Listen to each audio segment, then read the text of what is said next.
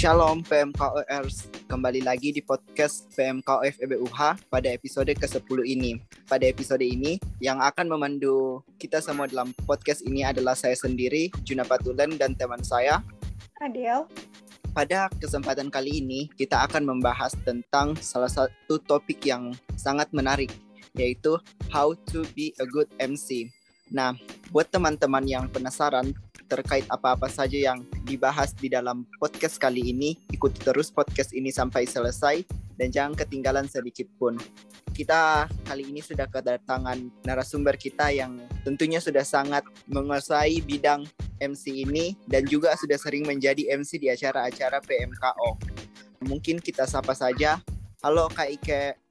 Halo semuanya mungkin teman-teman sudah tahu ya Kak Ike ini siapa. Kak Ike ini salah satu anggota PMKO dari manajemen 2016 yang tentunya sudah sering menjadi MC dalam kegiatan-kegiatan di PMKO. Oke, langsung saja. Kak Ike ini kan sudah banyak pengalamannya jadi MC.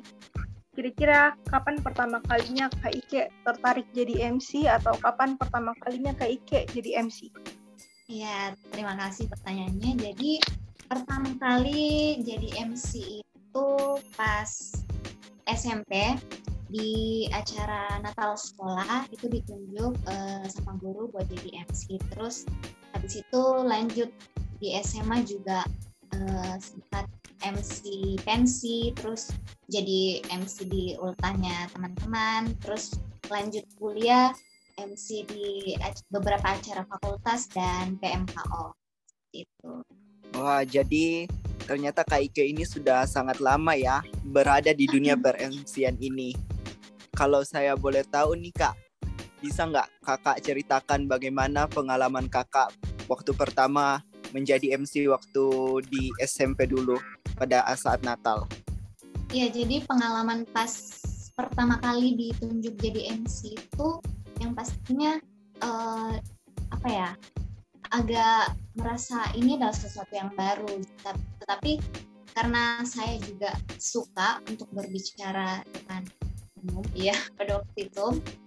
Jadi uh, saya mengambil tawaran dari guru dan karena guru yang minta juga sih jadi mau mau harus diterima dan itu pengalaman yang apa ya berkesan juga. Karena itu pertama kalinya saya jadi MC berdiri di depan banyak orang. Terus waktu itu kan ada ada dua ya. Uh, saya sama teman saya. Teman saya satu itu MC-nya MC bahasa Indonesia terus saya yang bahasa Inggrisnya. Jadi pakai dua bahasa. Gitu.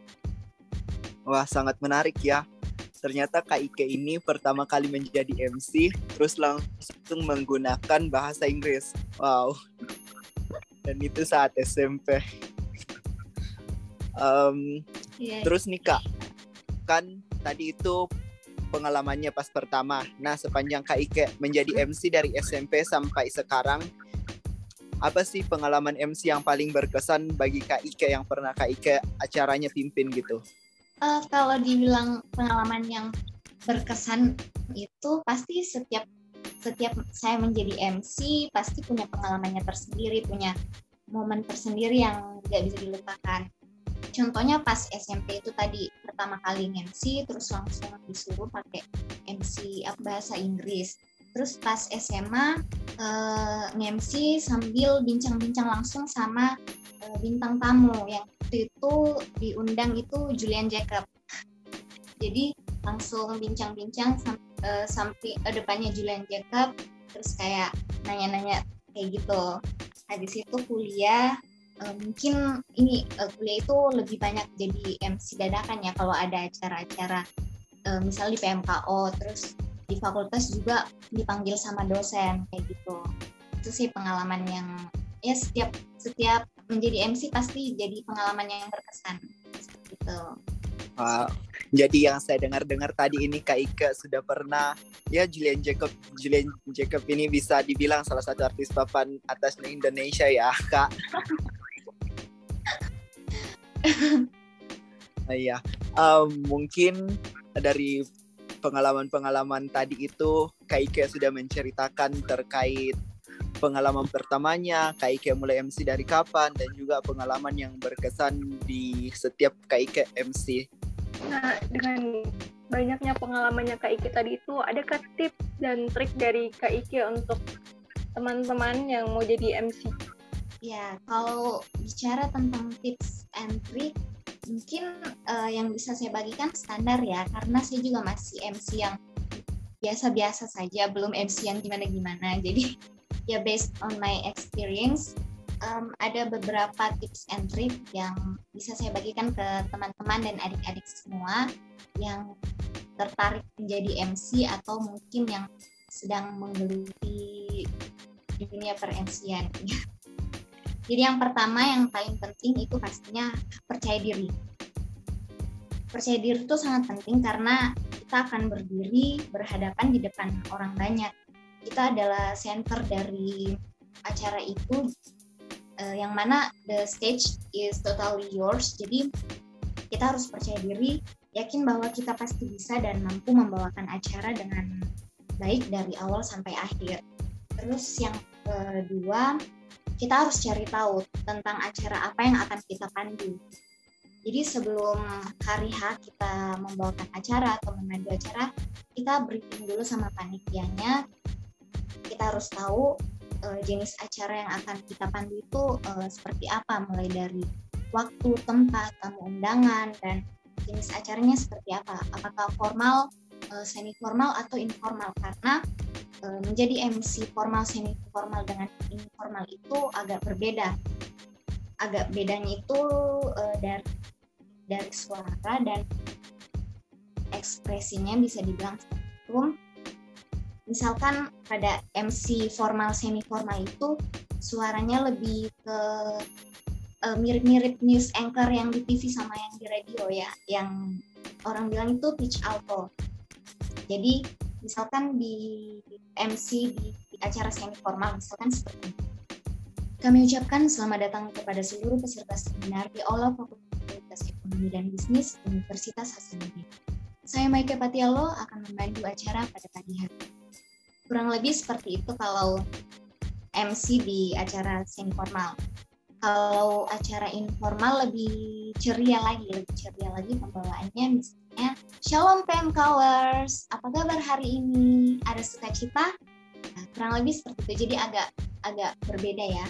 Jadi kita harus tahu jenis acara yang akan kita pandu ini nanti seperti apa. Kemudian untuk untuk uh, memancing suara dari pitch alto itu yang yang seperti suara-suara news anchor di TV di radio itu saya pelajari dan saya gunakan dan saya praktekkan kalau saya akan menjadi MC yaitu um, mungkin ini teknik yang bisa dipraktekkan juga sama teman-teman. Yaitu kita berdiri di uh, menghadap ke tembok kemudian dorong tembok itu sekeras-kerasnya karena nggak mungkin ya tembok bakal berpindah. Terus nanti itu akan uh, dengan sendirinya memancing suara pitch alto kita keluar. Seperti itu. Kemudian karena kita sudah cari tahu tentang acara apa yang kita akan bawakan jadi kita harus uh, jangan lupa siapkan cue card. Cue card yang dipegang uh, sebagai catatan kita untuk menulis, untuk mencatat rundown acara, kemudian daftar pemateri, bintang tamu, daftar narasumber, uh, list yang berkaitan tentang acara seperti sponsor dan sebagainya. Karena cue card juga ini membantu kalau misalkan kita nanti takut lupa apa yang akan kita apa acara selanjutnya. Jadi siapkan cue card. Kemudian tips yang ketiga karena kita adalah uh, kita menjadi istilahnya kita jadi apa ya senternya dari acara itu. Jadi kita harus selalu tenang dan tersenyum.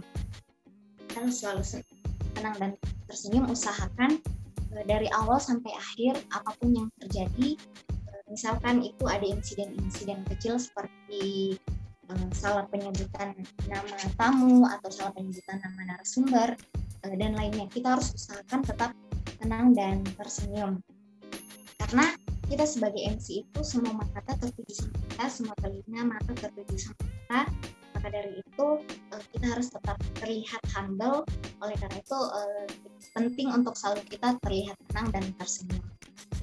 Kemudian yang keempat yaitu mengenai penampilan karena seperti yang saya bilang tadi kita sebagai MC semua mata tertuju sama kita. Jadi penampilan itu dari atas sampai bawah itu harus kita harus berpenampilan sebaik dan menarik mungkin. Cetar membahana tetapi tetap nyaman untuk dilihat. Nah, seperti itu. Jadi memakai kostum yang tepat makeup yang tepat sepatu yang tepat eh, dengan disesuaikan dengan jenis acara yang akan kita bawakan jadi sekali lagi MC harus berpenampilan sebaik dan semenarik mungkin. Jadi pastikan kita harus tahu jenis acara yang akan kita bawakan itu acara apa. Kemudian tips selanjutnya itu ini adalah salah ini yang terpenting sih. Kita harus selalu berdoa. Awali segala sesuatu dengan doa. Semoga acara yang akan kita bawakan, yang akan kita pandu berjalan dengan lancar dari awal sampai akhir. Kemudian tambahan mungkin eh, kita harus terus belajar untuk mengasah untuk menambah kemampuan kita. Dan kalau misalkan teman-teman nanti sudah uh, menjadi MC kita harus mengevaluasi setiap acara yang sudah kita bawakan. Apa ada yang masih kurang? Kalau ada yang masih kurang untuk selanjutnya kita perbaiki dan kita jadikan pembelajaran. Itu saja sih tips dan trik dari saya. Semoga bermanfaat Wow, tips dan triknya sangat jelas ya teman-teman. Nah, tapi nih Kak Ika, saya punya satu pertanyaan. Kan tadi itu disebutkan salah satu tipsnya itu kita harus percaya diri. Gimana nih Kak Ika kalau misalnya kita sudah kepercayaan diri kita itu sudah level yang paling maksimal, tetapi kita naik ke atas panggung, terus melihat ada banyak orang gitu, ada banyak kepala yang dilihat, terus tiba-tiba langsung down tingkat kepercayaan diri kita. Gimana cara mengatasinya Kak? Uh, yang pastinya kita sebelum naik ke panggung pasti kan kita sudah melihat ya kita standby di samping di samping panggung atau di belakang panggung. Dan kita melihat orang yang datang itu sebanyak apa. Jadi kita sudah mulai apa ya di belakang panggung itu sudah kita harus selalu tanamkan kepercayaan diri kita sebelum kita naik ke atas panggung. Dan kita harus yakin bahwa kita pasti bisa. Dan uh, sebelum naik ke panggung berdoa dulu tarik nafas kemudian naik ke panggung dengan senyum itu sih dari saya mungkin boleh satu lagi ya pertanyaan saya kak okay. kan tadi juga itu tips dan trik dari Kak Ika itu kita harus selalu senyum di saat kita menjadi MC sebuah acara. Nah gimana nih Kak Ika, misalnya jika ada hal-hal tertentu yang mungkin seperti contohnya ya kak tiba-tiba mungkin ada seseorang yang tidak kita sukai datang ke acara tersebut. Mungkin baru saja kita ribut tadi sore terus malamnya kita ngemsi terus dia datang. Gimana cara ngatasinya itu kak? Bagaimana caranya mempertahankan senyum kita? Tentunya sebagai MC itu kita harus profesional. Apa pun dan bagaimanapun kondisinya kita harus profesional. Ya kalau ada orang yang tidak disukai datang ya ya bodo amat sih karena kita kita sekarang lagi lagi MC kita kita yang akan memandu acara. Keberlangsungan acara ini tergantung sama si MC jadi kita sebagai MC itu harus profesional. Dari sebelum kita yakin untuk menjadi MC kita harus tanamkan keprofesionalitasan itu dalam diri kita Oke kak, jadi untuk pesan dari kakak kan baik sesuatu hal yang lain pun kita harus profesional dan ada tadi beberapa tips dan trik dari Kak Ike. Semoga teman-teman dapat memahaminya dengan baik dan dapat mempraktekkannya jika teman-teman ingin menjadi MC pada suatu kegiatan nantinya. Terus masih ada sih pesan-pesan tambahan dari saya buat teman-teman yang baru ingin menjadi MC. Ya, jadi kan tadi itu mengenai apa ya, uh, kalau ada bersikap profesional. Nah, selain bersikap profesional, yang pesan saya untuk teman-teman yang mau jadi MC tapi mungkin masih malu-malu, yang pertama harus berani mencoba. Berani mencoba karena kalau bukan sekarang kapan lagi gitu. Kita tidak uh, apa tidak harus dari acara yang besar, dari acara dari acara yang formal, tetapi kita mulai dari yang dekat-dekat dulu dari PMKO. Misal di acara Maper. Di Maper kan ada talent show. Nah di situ kita jadi MC di apa Natal PMKO ulang tahun PMKO atau moderator materi pada saat LK dan sebagainya. Jadi harus berani mencoba. Kemudian banyak belajar. Karena kalau saya jujur banyak kan belajar itu dari YouTube. Dari YouTube dan lihat news anchor yang di TV dan dengar dari radio. Kemudian kan sekarang di di TikTok juga sudah banyak ya yang duet-duet gitu. Jadi harus banyak belajar. Kemudian langsung praktekkan. Practice every day gitu depan depan cermin, kita pegang cue card dan pegang mic. Kemudian bayangkan kamu lagi MC di suatu acara gitu.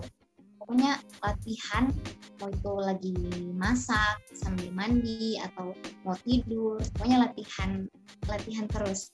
Kemudian tanamkan dalam diri bahwa saya pasti bisa dan selalu berdoa itu ya itu dia tadi pesan-pesan dari Kak Ike untuk teman-teman yang baru mau menjadi MC.